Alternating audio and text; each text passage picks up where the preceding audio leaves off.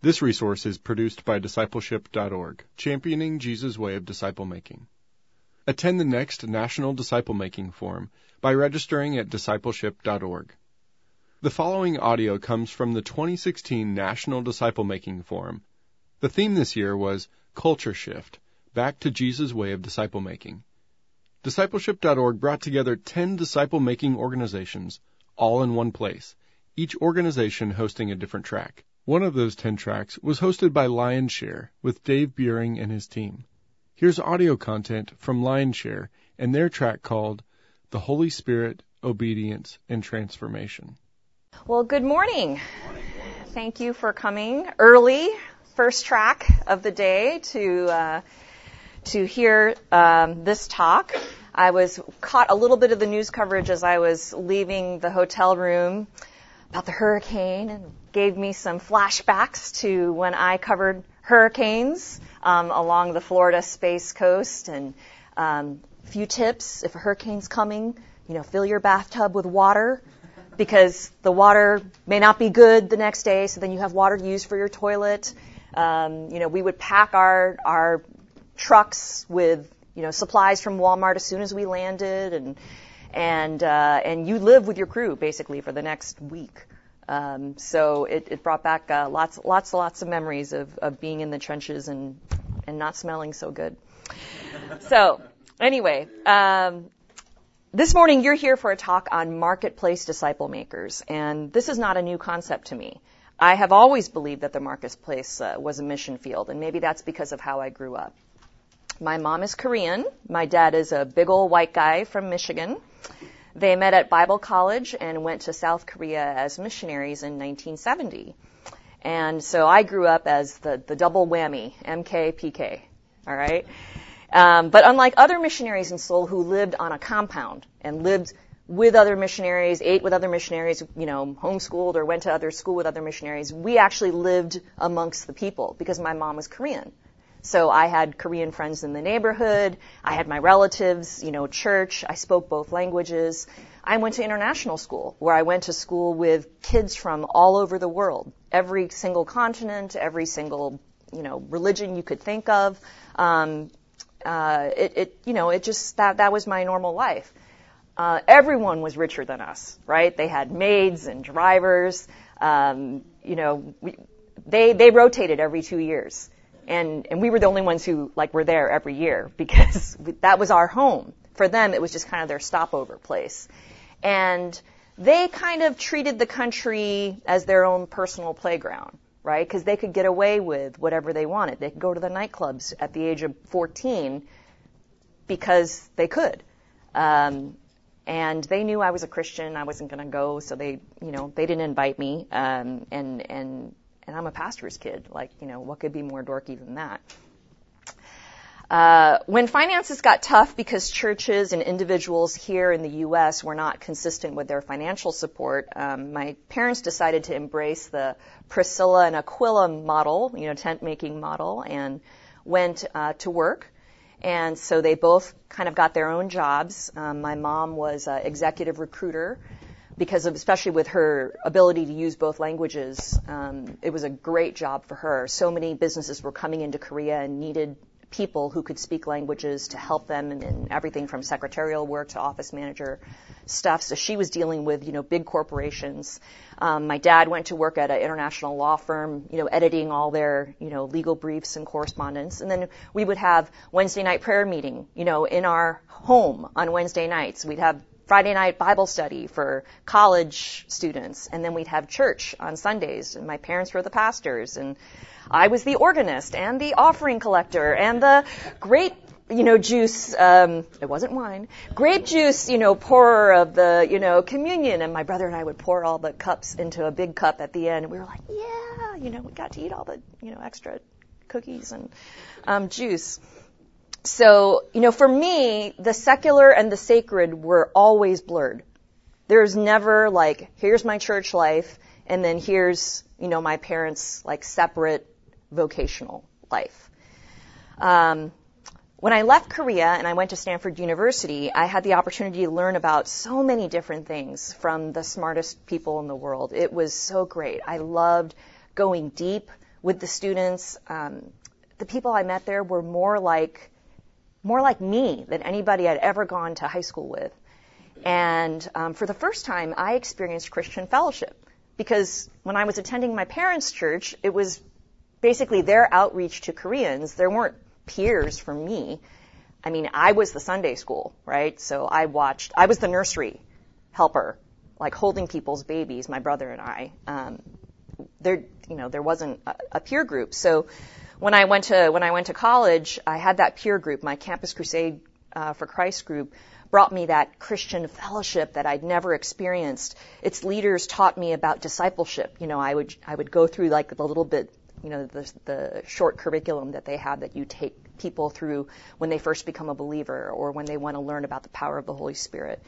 Um, and I learned about um, apologetics, how to answer tough questions about your faith, not just from fellow students who might ask you that question, um, but from professors, you know, who openly challenged that, you know, they thought the people who believed in the Bible were idiots.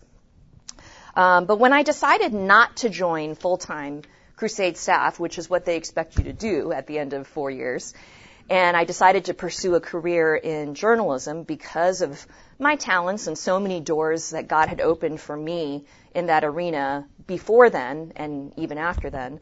I felt like Crusade didn't really know what to do with me. And neither did my local church. I didn't fit into any of their boxes. And though I kept my faith, I, I mean, I'll be honest, I drifted. Uh, and I, I sinned a lot. Um, and finding no one at church and no one at work who could understand what I was facing and, and to, you know, really be able to keep me accountable to my beliefs. So let me just stop from my story for a second and just say on a side note, um, how many of you here are like church leaders, like on staff with the church? Okay. How many of you are, you know, like lay leaders, you would say, at, at your church? Okay.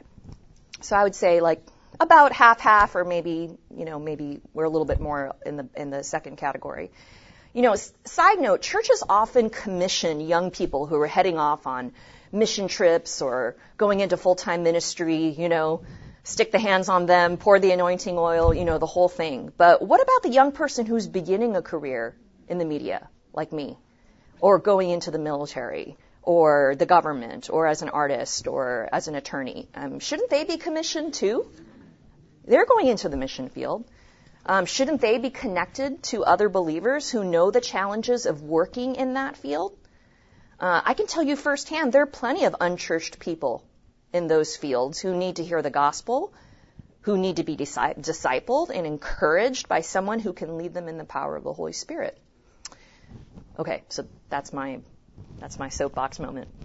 All right, that's one takeaway you can write down. yeah.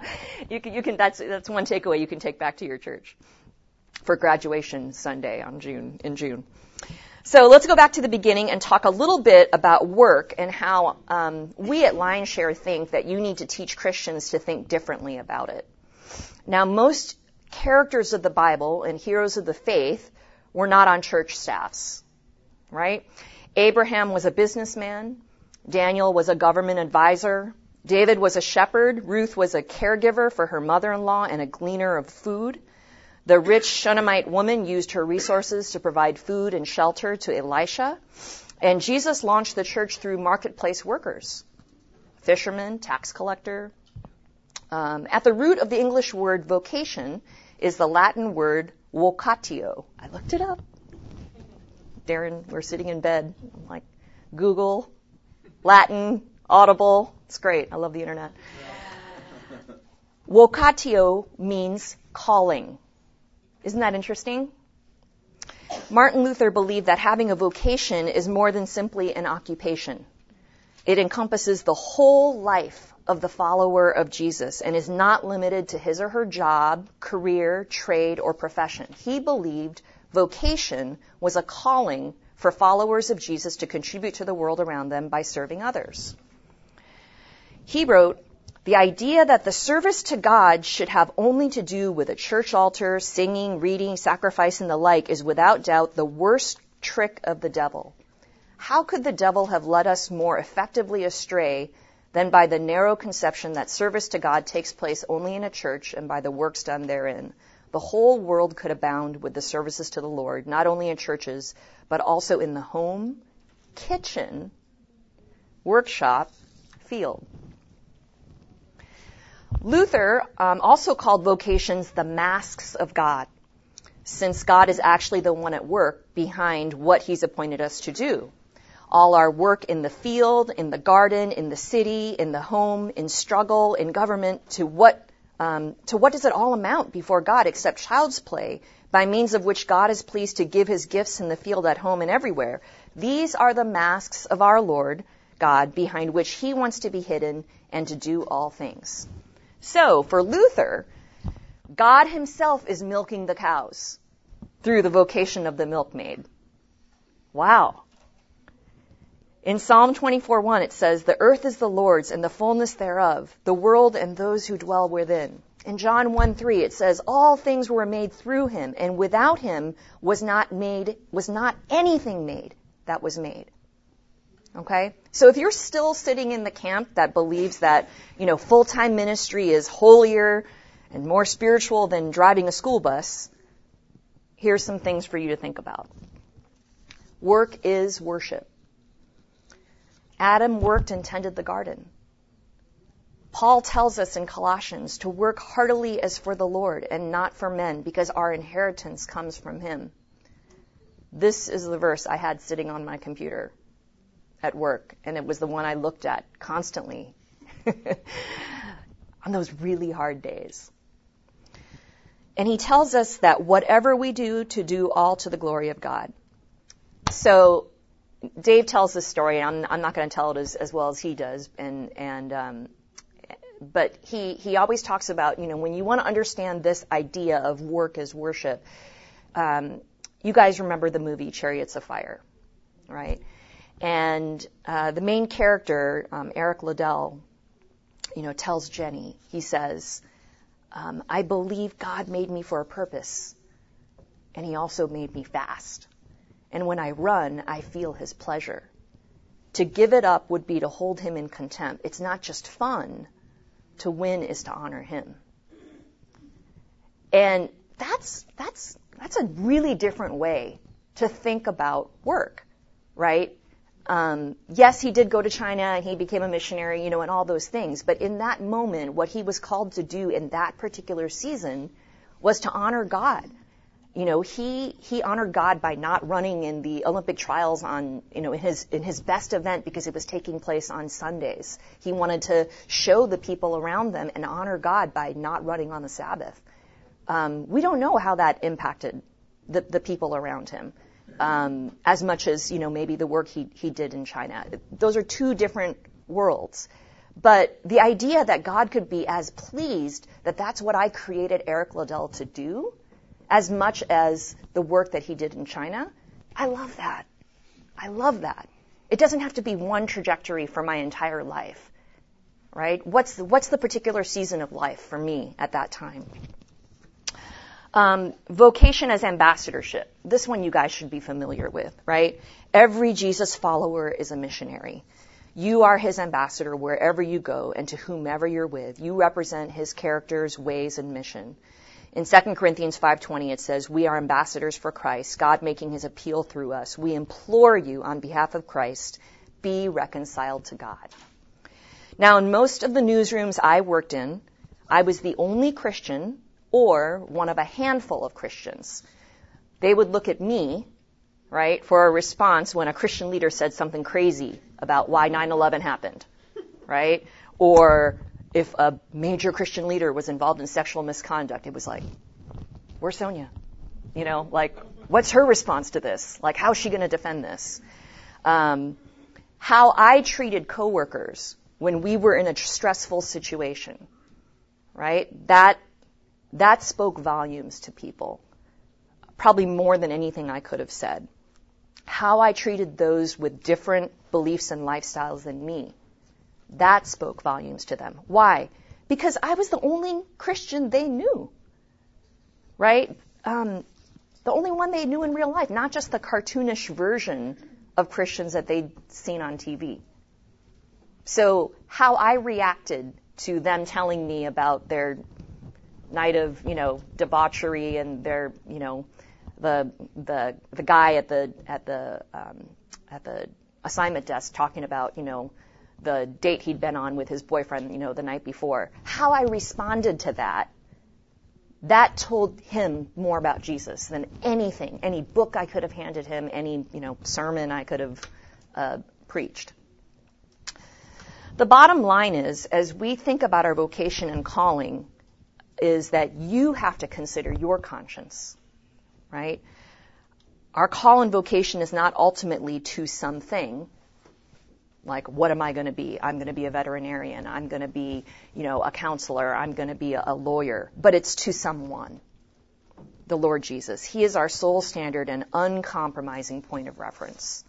And we must do our very best to be prepared by stewarding well what He's given us. You all know about the, the parable about the master and the talents he gives to his three servants. I don't need to run you through that, right? But when you look at it through the grid, through the prism of vocations and discipleship, it, it really applies. So how do we steward what he's given us? Part of that is where he has put us. And that involves an explanation of what we at Lionshare call the dozen domains. So back in the summer of 1975, when I was four years old, I'm dating myself, but actually it's dating Dave. Um,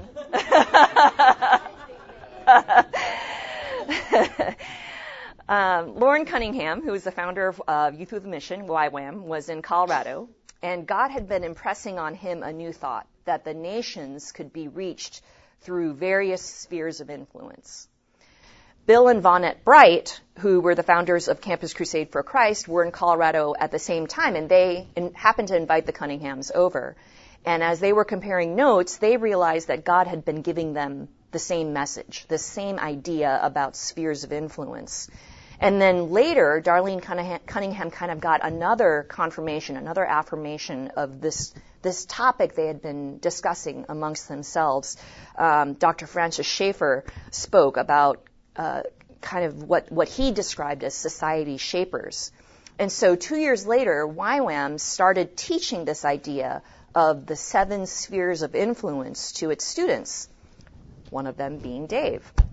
And it provided, it provided a strategic way for, for, for him to pray for our nation and the world and also helped him to see each person for their unique calling and role within society. And it offered for him and, and eventually for Lionshare what would become a lifelong framework to view vocations through the lens of disciple making. Now, the original seven um, were this family, church, government, education, media, arts and entertainment, and business. Uh, but as time passed and the world changed, Dave added a few more to the mix, from seven to a dozen. So he added science and technology, because obviously since 1975, I mean, that's exploded. Health, medicine, wholeness, environmental, uh, environment, agriculture, zoology, nonprofits and service organizations, and peoples, meaning people groups whose lives and communities revolve around shared affinities, geography, and common culture. So this is what we call the, the dozen domains because they're a field of service or function it's where your knowledge, skill, expertise, interest, and concern are exercised. It's an umbrella that represents God given callings and vocations where things that are created, cared for, changed, accomplished, where they're expressed. It's where we steward our time and energy doing what we do for God's glory. Because think about it. Aside from sleep and the time we spend with our family, this is where we spend our time. And this is not just, you know, this is not just fun, convenient, kind of strategic thinking. It's all rooted in the character of God, right? So think about it this way. When you think of technology, God is the divine processor. When you think of writing, God is the author of creation. God is the artist. God is the master builder. God is governor. He's the ultimate in all these all these domains, right? He's the great physician. So when you think about these domains, one thing we like to talk about is capacity and influence within those domains. Each domain contains a God-given capacity that can be used to serve others. It has a unique sphere of influence. That's why we like to think about it in the context of discipleship, because you're reaching people who may not be reached in the traditional ways, because it's a different sphere of influence. It has a specialized mission to be accomplished. What the veterinarian in, in you know, is, is, is trying to accomplish is different than what the politician is trying to accomplish and who they're impacting. Um, it is God who determines both our measures of capacity, which is your natural abilities, your acquired, acquired skills, your season of life, uh, your spiritual gifts, and then your influence, um, who and how many Jesus has given us to influence. So consider some examples from the Bible. Abraham, his capacity, manage people, property, and wealth. Influence all the peoples of the earth. Okay. Like, that's pretty big. pretty sure we don't have any Abrahams in this room, but I mean, I could be wrong. Um, I know I'm not. So, so, so that's big. David, his capacity was he was anointed king by Samuel. Where was his influence? First, sheep. Then the people. So that changed in the course of his life. Paul, his capacity was pioneering. That was his, his spiritual gift. His influence with, was with the Gentiles, Israel, the kings, and then eventually, even though he was exhausted, he wrote 13 New Testament books, right? So that's, that's how far his influence went.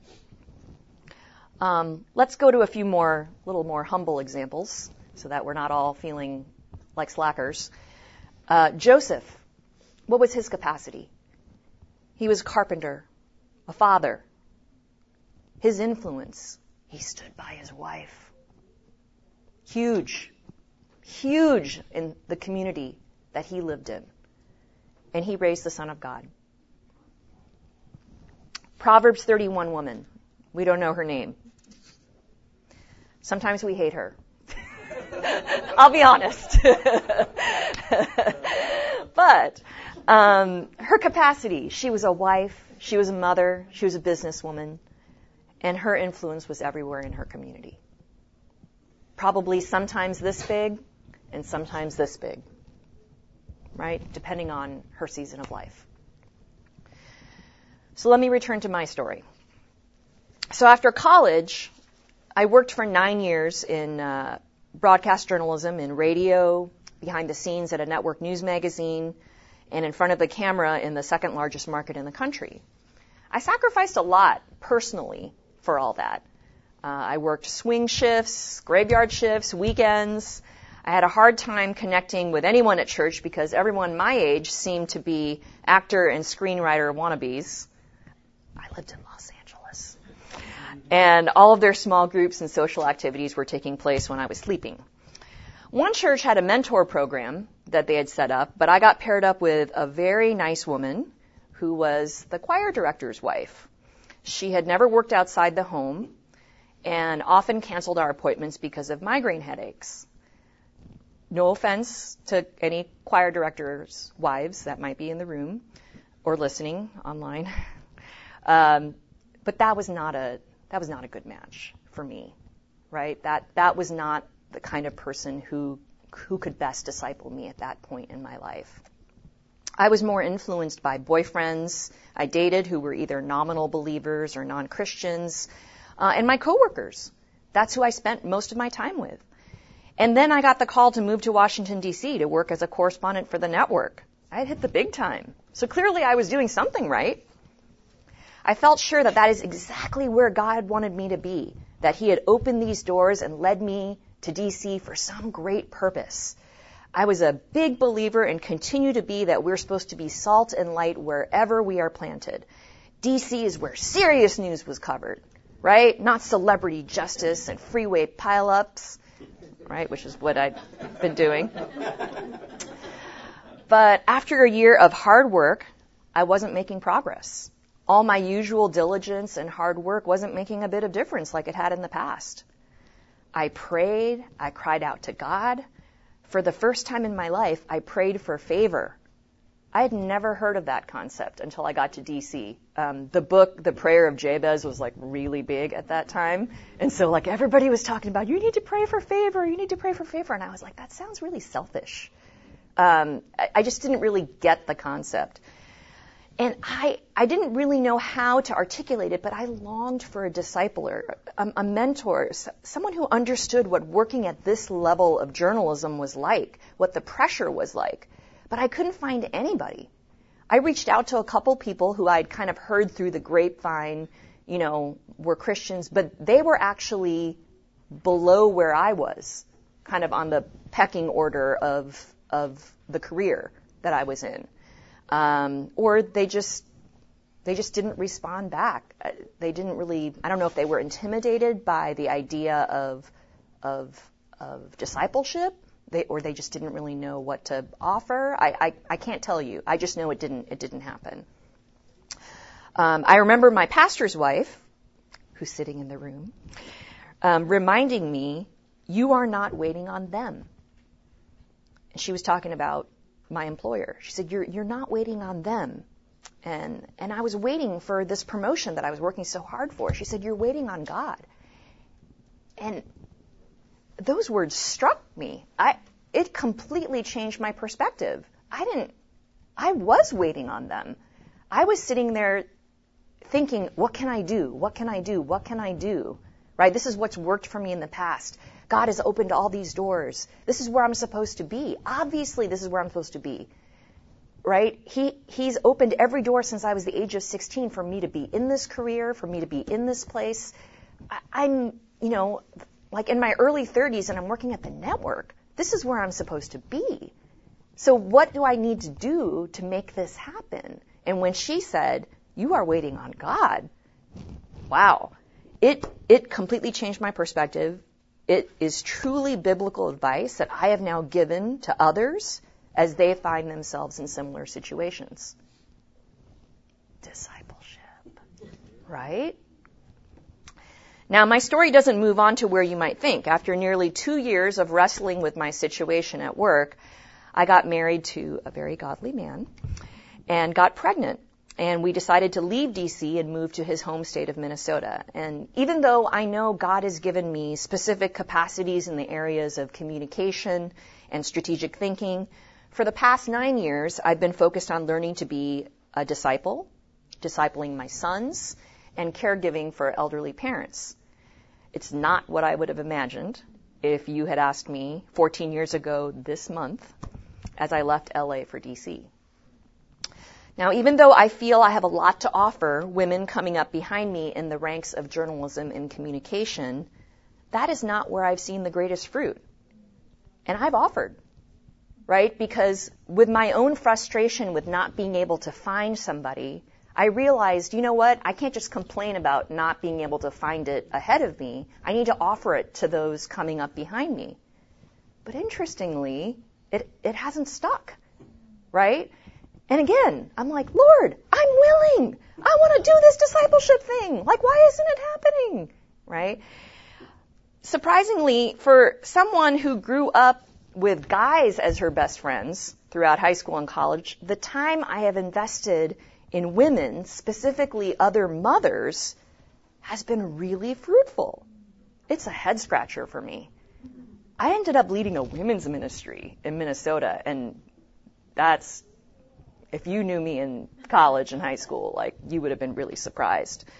Um, American mothers are an anxious, anxious, perfectionist lot, and they put a low priority on real, real relationship. Um, yet, more than one third agree with the statement, I am often lonely. And among practicing Christian women, it's 27%. Yet this is the group that is attending weekly Bible studies, running all of the children's ministries at church, driving everybody around to their sports practices and games.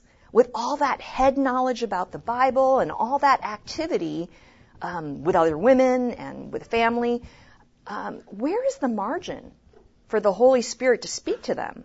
Do they and their husbands know about discipling their children and how that should look and what that should sound like? At Lionshare, we believe transforming society comes from asking the Holy Spirit to, revi- to reveal divine truth to us and then acting in obedience to that truth. As someone who used to work in journalism, I'm used to every boy, everybody pointing at the media for all of society's ills, right? It's an easy target. Every poll you take, it's like, who's on the bottom? Congress and the media, right?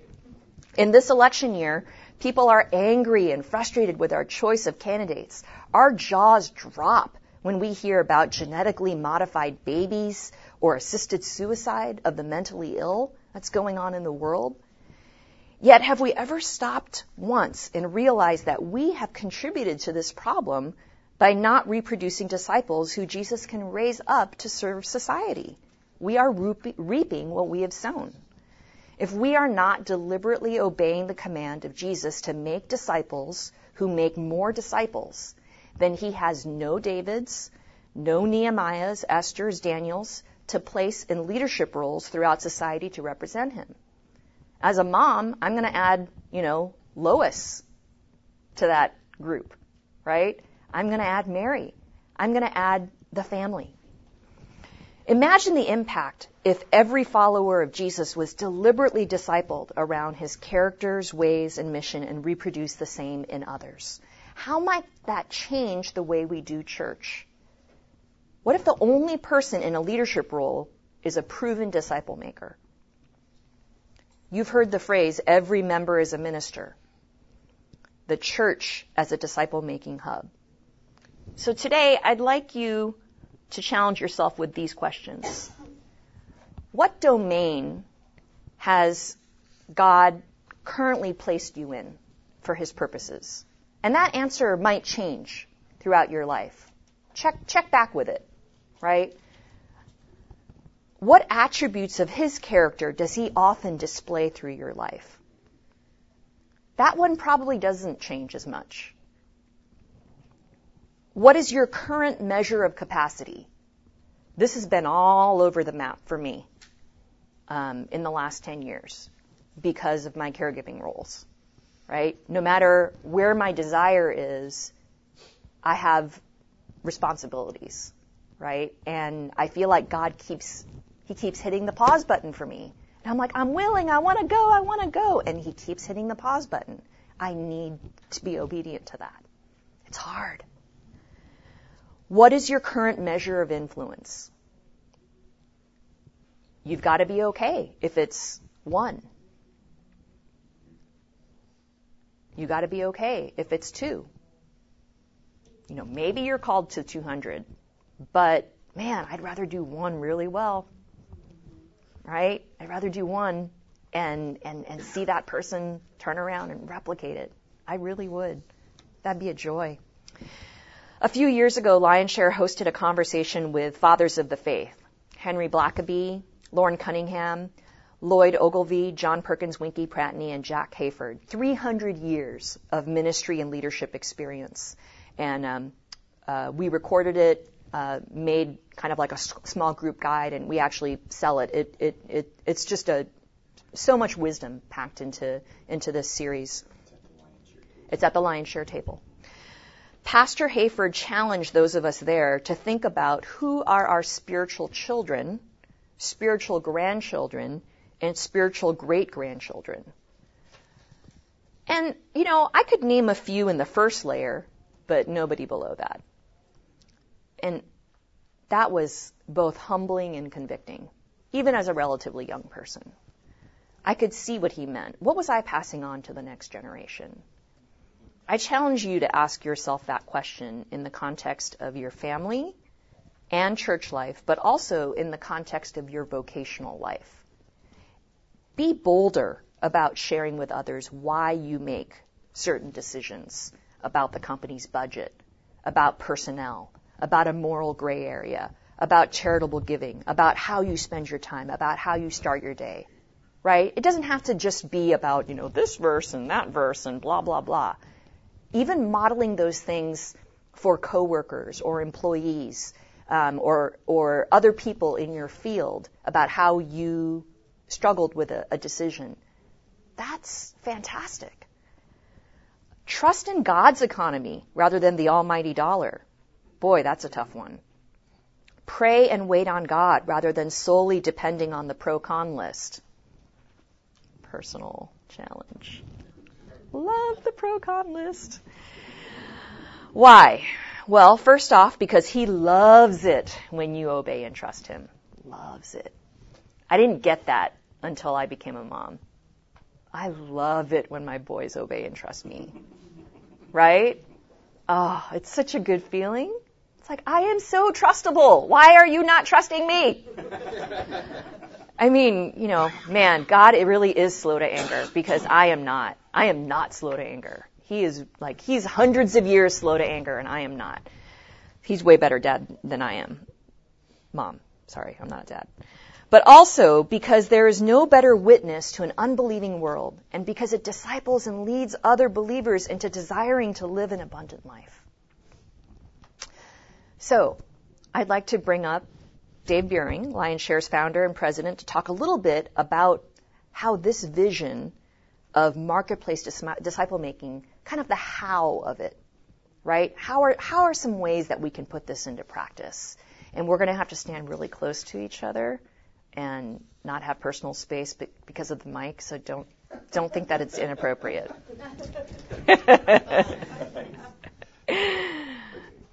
yeah. It's like third generation. I know. We should take a picture. Woohoo! yeah.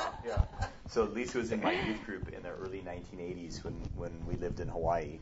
And so now she's been influencing Sonia. Yes, we're getting all that in the microphone.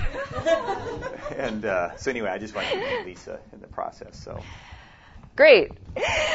Just speak a little loud, louder than you I usually will. do. Okay. okay. um, well, let's start with the challenge that Loren Cunningham gave to you as a young person.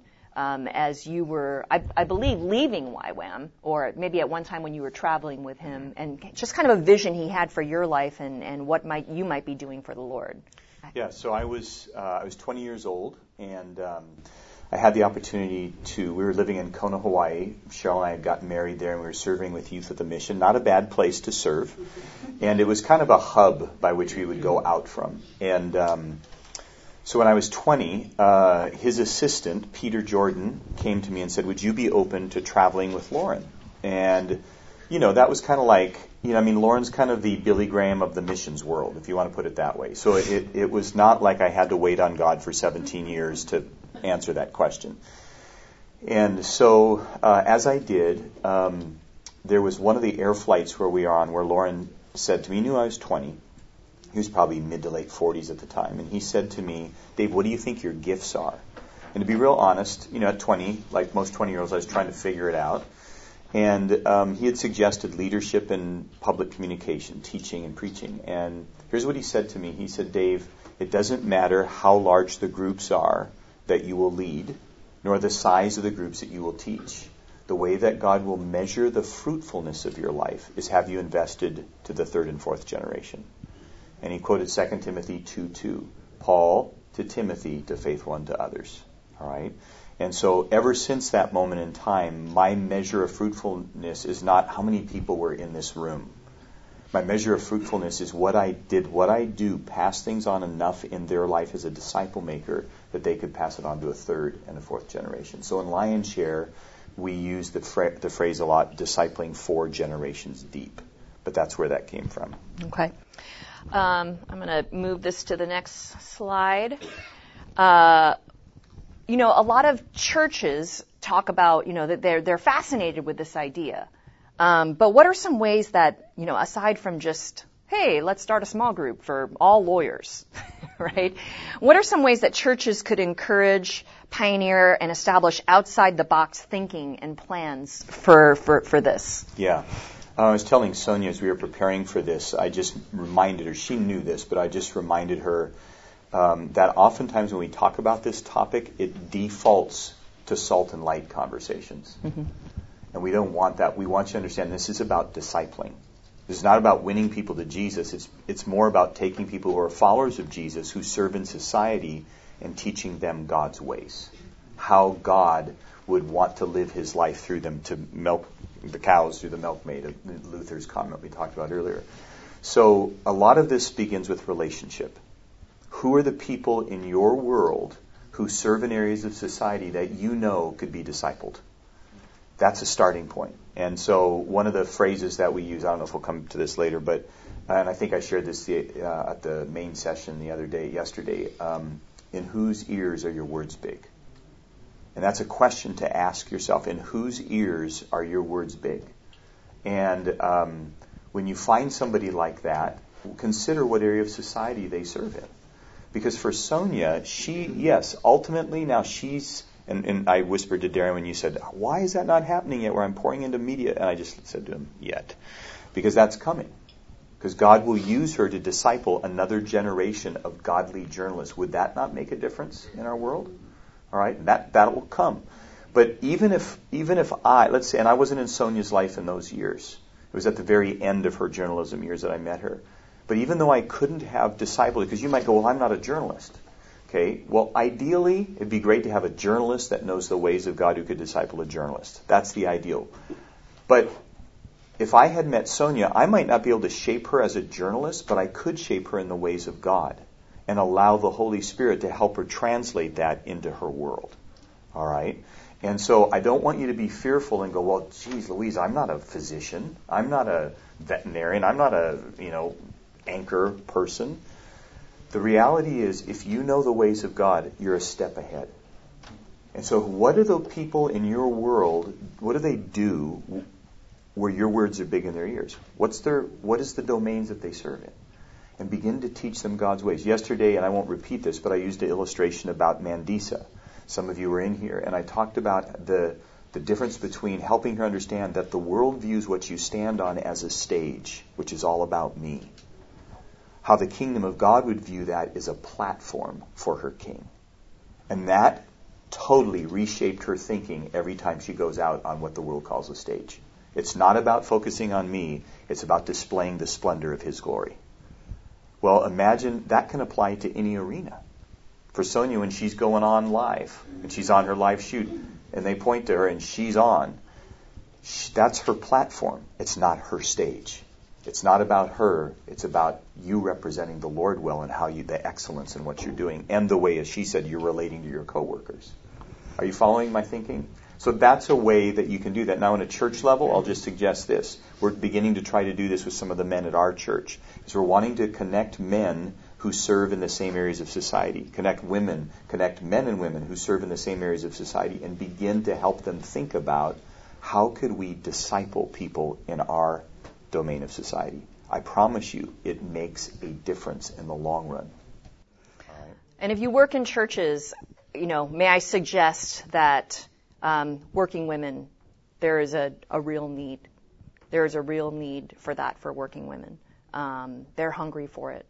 Uh, so explore that in your church. Um, the only thing I would add to what you're saying, Dave, is that I think something that resonated with both Darren and me when we first kind of heard this concept um, is that the other thing you'll notice is that domains, right, certain fields seem to have the same hiccups, spiritual strongholds is the is the terminology that we use at Lionshare, right? Why is it that politicians always seem to kind of fall into that same sin? Right? We, there's like constantly, like it's almost like there's generational sin or or curses on particular areas of of work. There's got to be, uh, you know, demonic strongholds, um, you know, because of pride um, certain things that continue to come up in certain professions. And I think having, that's one of the reasons why I think having somebody, you know, ultimately who can help you see that coming or to help walk you through it, um, who knows that profession um, or has seen it with other people can be so helpful because of that spiritual stronghold that is uh, that that is in that. Um, we have up here um, a couple of examples of that outside uh, the box thinking that, that I was talking about, Dave. Yeah, um, uh, can, yeah, you want to highlight a few of these? Yeah. So um, imagine imagine moving from uh, having family devotions, which is really important as a family, to actually ratcheting up a step to disciple making. All right. There's a resource here that we'll show you about. And again, let me just say, all the people and organizations here have tremendous resources, so you will not strike out with anything you get. What we have is something called a discipleship journey, and it's a one-year journey that walks you through 12 core themes that Jesus taught his disciples. You spend one month kind of marinating in that one thing.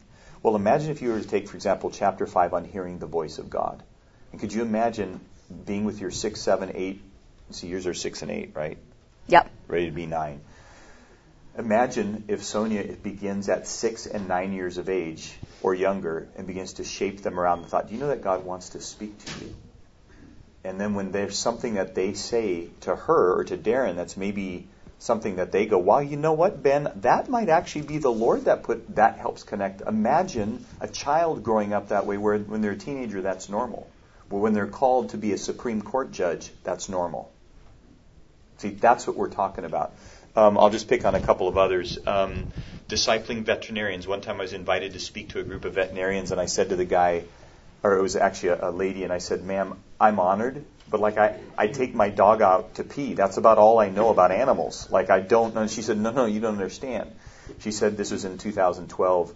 She said when the earthquake in Haiti hit in 2010, you know, people, short-term teams were mobilized. She said we mobilized veterinarians because the animals were as traumatized as the people.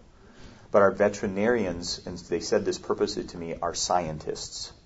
And she said because they're scientists, they're great thinkers, but they don't always know how to relate well with one another. And I'm asking you to come in and teach them how to be good relators so when they're on the field, they're not uptight with each other. Okay, so it's shaping them in some in the ways of God. And you know, you can look at all kinds of things. Mandisa artist tour buses. So she she took when she was an American Idol and she was one of the finalists and they were touring.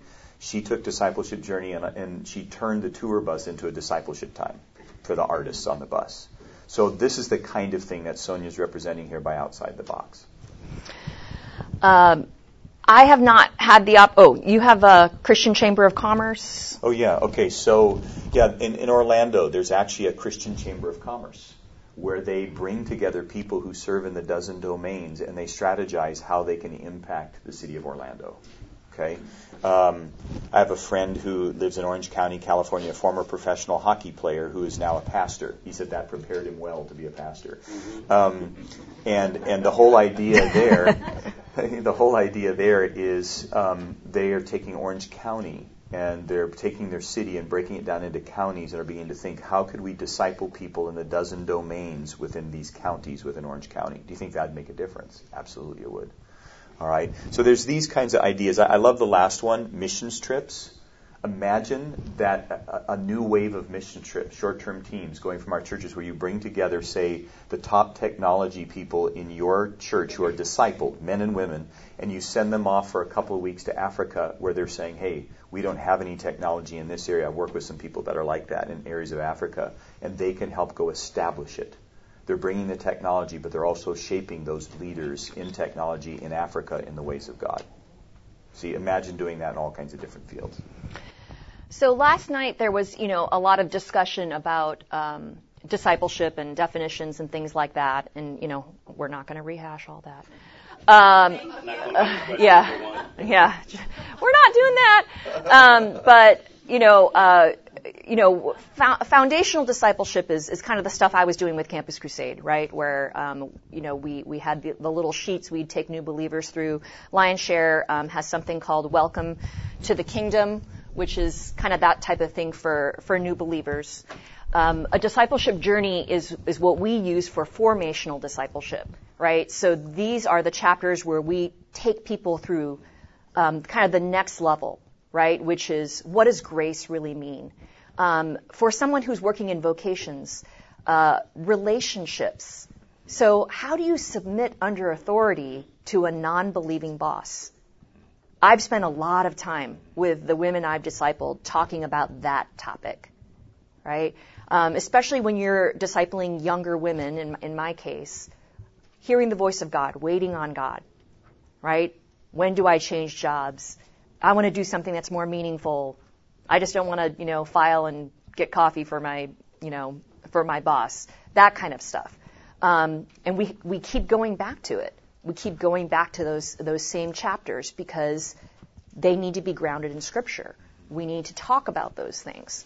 Um, there's a there's a chapter in there about purpose, passion, and giftedness. There's a difference between those three, right? And how do you weigh um, how the Holy Spirit interplays between those things? So this is all scriptural stuff, but it's stuff we don't necessarily hear in a in a formalized way. We may get it in the course of maybe attending a church uh, in in ten years, but we may not get it in, in maybe the first few years of being a new believer, or maybe after 10 years of being a believer, to, to as you enter maybe a new season of your life where you're you're um, moving into being an adult, or you moved to a new city, or you moved um, into having a family for the first time. Um, so so these are all um, uh, great things for uh, that that we feel to to study.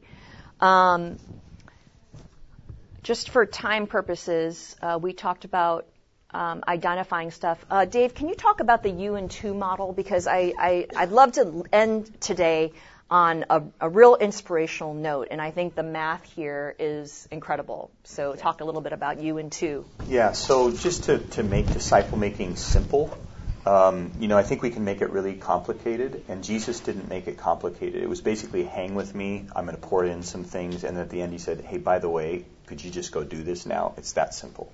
All right. So one of the things that we were trying to do, because people can get overwhelmed with numbers, um, because I do this all the time, I'm constantly having my fingers in discipling lots of people. The person who is the stay-at-home mom, the guy going to work in the government arena, how in the world am I going to find time for this? So we've we use a phrase you and two. In other words, you continuing to grow as a disciple of Jesus while pouring into two others. So I just want you to imagine this with me. Let's say there's 50 of us. It's you know I don't know how many are here, but let's say there was 50 of us. Sonia gave a rousing challenge. The Holy Spirit challenges us. We all take it. That in the next 12 months between now and the next time we're together at an event like this, we each are going to find two people where our words are big in their ears and we've decided to invest in them. They're matching your commitment of being involved, and you start pouring into them for one year.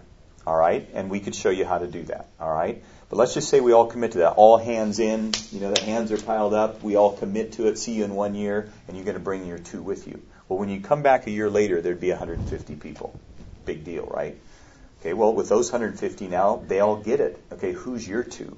So you as the you find your two, and your two finds two. All right? Well, look at the math and what happens. Think of the size of your church, think of the size of your city, your community, and consider that. And so look at after one, two, three, four, five, six, seven years, there's over 100,000 people. Do you have that? Yep. But I want to show you what happens after 18 years 19 billion.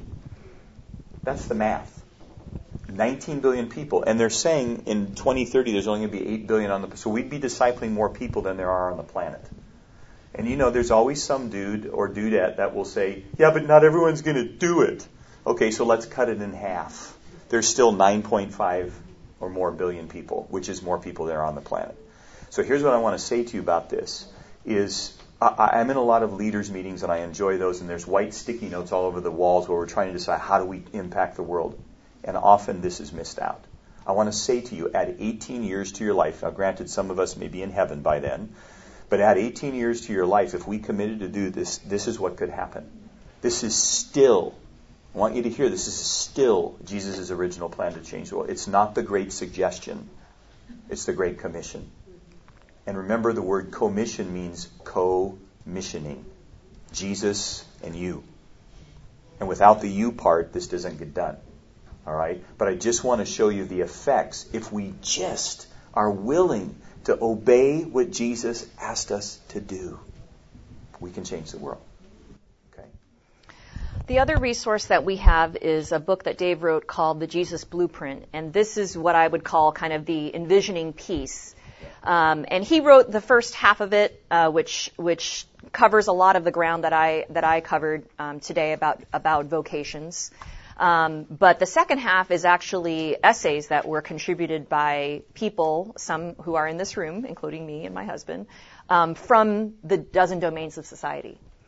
If you know people who you want to kind of help help them see the vision, like, hey, you're a physician, and I want you to see why discipling in the medical profession is important, or uh, why, as a stay-at-home mom, as an, it's important, or as a teacher, it's important, or as a veterinarian who can't relate to other people, um, only animals, is important.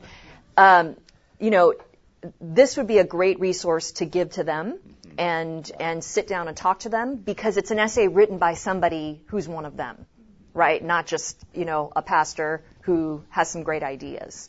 Um, because as as uh, was spoken about on the stage yesterday, you know it's not about just plowing through curriculum, right?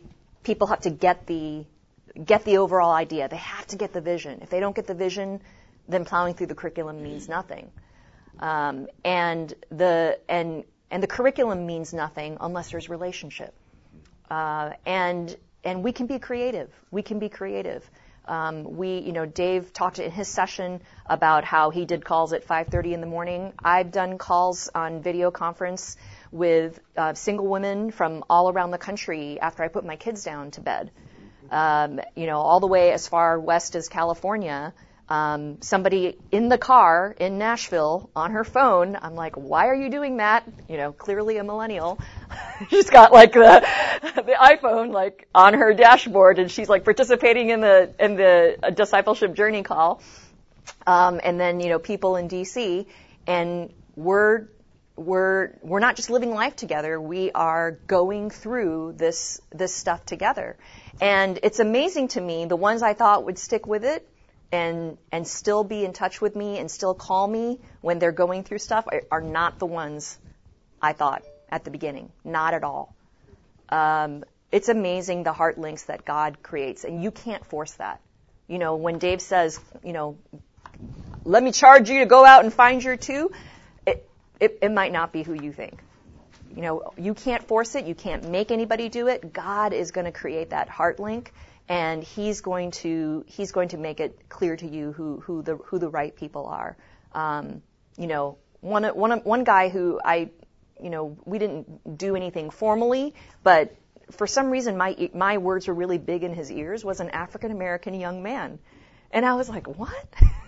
like really? Suburban housewife with two stay at home you know like kids? Like but, really? like but he was involved in media and he really had like a, a respect for my experience in the past and and so we had a connection. I would not have put money you know in vegas on that relationship lasting you know past one phone call. So so you know it's it's it's it's exciting. It's exciting to see what god's going to do. Well i'm going to can I just add one? Yeah, thing? go ahead. Hey, just so you guys know, so this is the tool that we've created that we use with people in the church and in the marketplace for disciple making because it gives context for that. And we had a little whoops happen. If you're looking for this kind of stuff at the bookstore, it's not there. We ended up, for whatever reason, our numbers didn't get added, you know, like the codes added into the machine there. So you have to go to the Lion's Share table to get it. And Blueprint, Welcome to the Kingdom, this is there, as well as that um, Father's uh, yeah. conversations with fathers of the faith that Sonia referred to. So go to the Lion's Share table, and that's. and we have an app, so people can just watch the video on the app and then look at the paper stuff on the app as well, which is really convenient, so that you can do it wherever you go. Um, well, I want to, since we we only have 15 minutes left, right? Yes. Okay, so I wanted to see if you guys have any questions, and I'm going to let Dave and um, my husband Darren come up here too, if you guys. Oh, okay. So Darren, my husband, um, worked in the realm of politics uh, for, gosh, how many years? It'll be 20. Yeah, 20. Um, and he kind of moved into the nonprofit world um, a few years ago, um, working issue campaigns. And then now we're going to be joining Lion's Share staff. So we've, in our 11 years, almost 12 years of marriage, have moved a lot and um, been through a lot. But uh, da- Darren has been kind of deliberately discipled by Dave um, for the last decade, right? Um, and and has and has run his own discipleship groups, both government-related people uh, and non-government related people. And um, you know, it's a it's a work in progress. It you know, it's something where you again you can't force it. You have to see what sticks and who who is who is hearing you and who isn't, who's committed. Um, and so uh, we, you know, we we obviously believe in this enough to upend our life and um, and move here to become a part of the South um, to to join in this great adventure. So that's where Darren's coming from. Did I represent? Yes. Okay. So, questions, comments? Yes. Thank you for your presentation today. Yeah, like what, what are Like where? Like yeah. Like what could even be the start? Like what could what could even be the start for an investment banker, right? Yeah. So, I mean, you know, I would say like the media world is fairly fairly similar, right? It's New York based. It's extremely elitist. Everybody knows everybody. You know, hey, your son played rugby with my son at Colgate or Colby, and um, they went to boarding school at Exeter together, and you know, they went to Princeton, and you went this, and blah blah blah, and we all, you know, um, uh, go to Martha's Vineyard, you know, during these weeks, and um, I, I dealt with a lot of that when I moved to DC. I didn't realize, coming from California, I didn't realize. I always say moving from Korea to California was not as big of a cultural shock to me as moving from LA to DC, which is weird. You would not think that, but there's a lot of kind of hidden, kind of class, blue blood Eastern stuff going on. Um, so I think there's a few things. Number one, um, one thing that Pastor Schuler um, said to said to us, you know, in a sermon once when when um, shortly after I moved to DC was, you know, uh, he had gone overseas. They were he was involved in some big mission thing for Amsterdam, and all these pastors were, you know, strategizing, sticky notes on the board, and the whole thing. And and he he he talked about Jeremiah, right? You know, because everybody was judging, you know, Amsterdam's it's the worst city in the world, and this and that, and you know, we got to change this, and you know, the whole thing. And he said, if we can't weep for this city and pray for it, like how are we ever going to win it? And that again, boom, right? Another big perspective changer. Like, wow, that's a totally different way to look at Wall Street, right? That's a totally different way to look at an investment banker when you've just been through the housing crisis, um, is to think about it as a domain of society that you want to weep for, that you want to win over, right? So I would suggest number one, you need to have, there needs to be prayer. There needs to be prayer among like-minded people who either work in that industry or have a heart for, for people in that industry, right?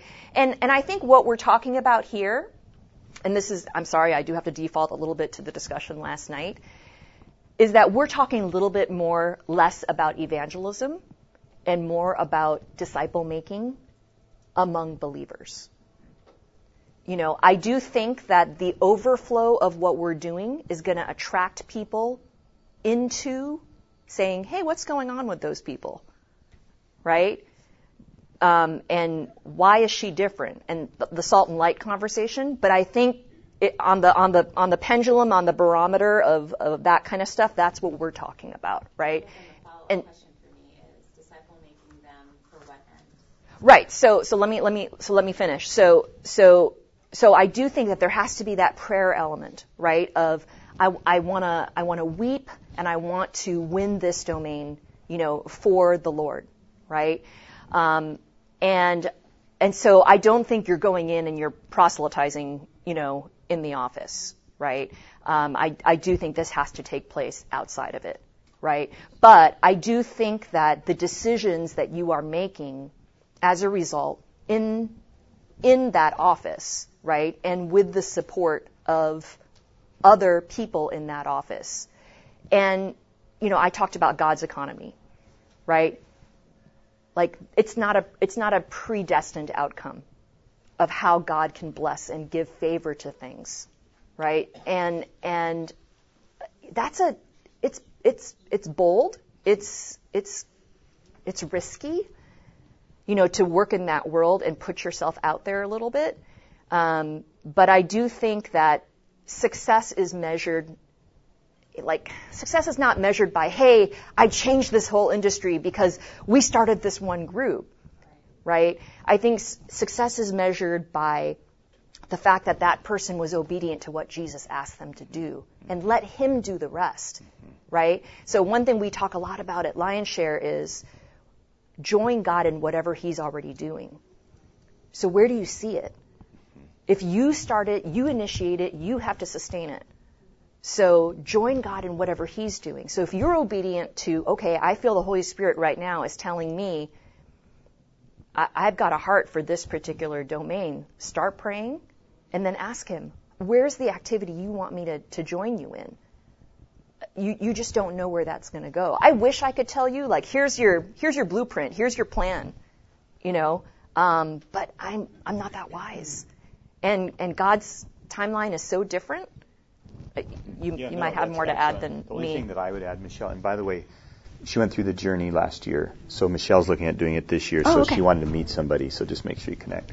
So, um, so part of it for me has to do with like what is my end? My end is reproducing a disciple of Jesus in that area of society who can reflect his attitudes, who can reflect his heart, and who can keep reproducing. Because in in all areas of society, God desires to be glorified. And the only way he can be glorified in that way is if you have followers of Jesus that are obeying him in that area of society. Like living here in Nashville, it's working with artists. So you guys, it, it would be unbelievable for those of you that lo- don't live here. It'd be unbelievable to you to know how many of our Christian artists they sincerely love Jesus, no doubt, but how little discipleship they've had. There's one very well-known artist who I will not name. When she was 18, I met. She'd been becoming well known at 13 and 14, and at 18, I, I sat with her and I said, "Can I ask you a question? Have you ever had a, anybody teach you about how to have a quiet time?" She said, "No." And I'm going, "Okay." I said, "Hey," you, and I so I went fun. I said, "Okay, so like as a teenager, did in a youth group you have the guy-girl relationship talk? You know, every kid goes through that." No. And so then I started to try to envision. I said, now imagine on your way to your concert in your, on your tour bus, and you, you already got the band there. You have your song selection, and you're an hour out. Imagine going back in your tour bus and laying face down on your bed and saying, Jesus, because she always took 10 or 15 minutes to speak to the audience. Lord, for this audience in St. Louis tonight, is there anything in particular you want me to share? She said, that's awesome. But because she didn't have the inner framework to do that, it never happened. Discipleship places an inner scaffolding by which truth can be built. And therefore, as you are a domain leader, that continues to be added on to. And you find a mature follower of Jesus that can reproduce the things of God in someone else called to that same area. So that's my end. I have a question that kind of And this is the last one we need that to. comes off of this to more general for Mhm. people who aren't in that particular industry. You mentioned you have in your book different chapters, like kind of written from a different perspective, different people. Have you have you got any kind of stuff already put together, like like a simplified, like not complicated, like it would be less than a chapter playbook for people that we already know they're doing this. Like I'm working with an NFL player, a woman who's a model who's in acting. I have no experience with either of those, and they're coming to me because what God's put us in that context, and they're like saying, "So how do we do this?" And I'm like, "I don't have any idea." Yeah. I don't, what I can tell you is this is these are the principles of Christ. These are like the this is how Jesus did with his disciples. Let's figure out how to do that together. But it sure be helpful at times, Mhm. especially when I'm in these places where Mhm. I haven't been. Mhm. To if I had somebody, I could go, well, here's like five things that I know Mm. you need to know. Yeah. I'm a teacher from my background, so you can imagine in teaching, you know, you have to like you're you're walking like on landmines Yeah. as a follower of Christ at Yeah. school. And, and so you really, so I have a lot of insight on how to work with that in that context because Yeah. I've done it for 27 years. Yeah. But so I, I'm just wondering if there's anything like that that's So, specific. so quick answer to that is we are in the process of going because we have relationships with people in the dozen domains, and what we're asking them to do, and Darren will help us with this as he comes on board because we need more time put on this. But uh, for example, Lori Fry, who manages David Copperfield, you know, the magician, uh, Blue Man Group, and Donny Marie Osmond. And so she's a godly woman, been through this, disciples artists and communicators in, in this stuff. I've said, Lori, would you please create something that could go with discipleship journey? That as you're going through the core of grounding in the Lord, here are three or four questions or discussion points on this session that relates to people like that. And, and so we are in the process of creating, we'd like to make it as PDF files so someone could mm-hmm. get that thing and just download it. I got a business guy, boom. I got a technology person, boom. So it's speci- it's general for everybody, the ways of God, but here's some specific things that could be drilled down. So and I mean, if, process. if you guys, if you guys are, I mean, this is what we're doing. We're trying to, everybody else is not here in this room, right? Not everybody gets this, this idea of marketplace disciple makers. Like a lot of you are here because you didn't get it, or most of you are here because you already get it. Mm-hmm. But a lot of what we have to do is actually help people understand that yeah. Um, you see it when we start talking about it. We see the light bulb start to go off in people, but most people aren't there yet because they haven't even caught this. So I feel like if, if this is something you're interested in, then come and partner with us and help us identify people who can also be interested in that, maybe want to contribute to that, want to start, you know, moving in that direction. Because I, I do feel like this is kind of the next you know, additional level we need to go to, and I think more churches are going to be interested in that.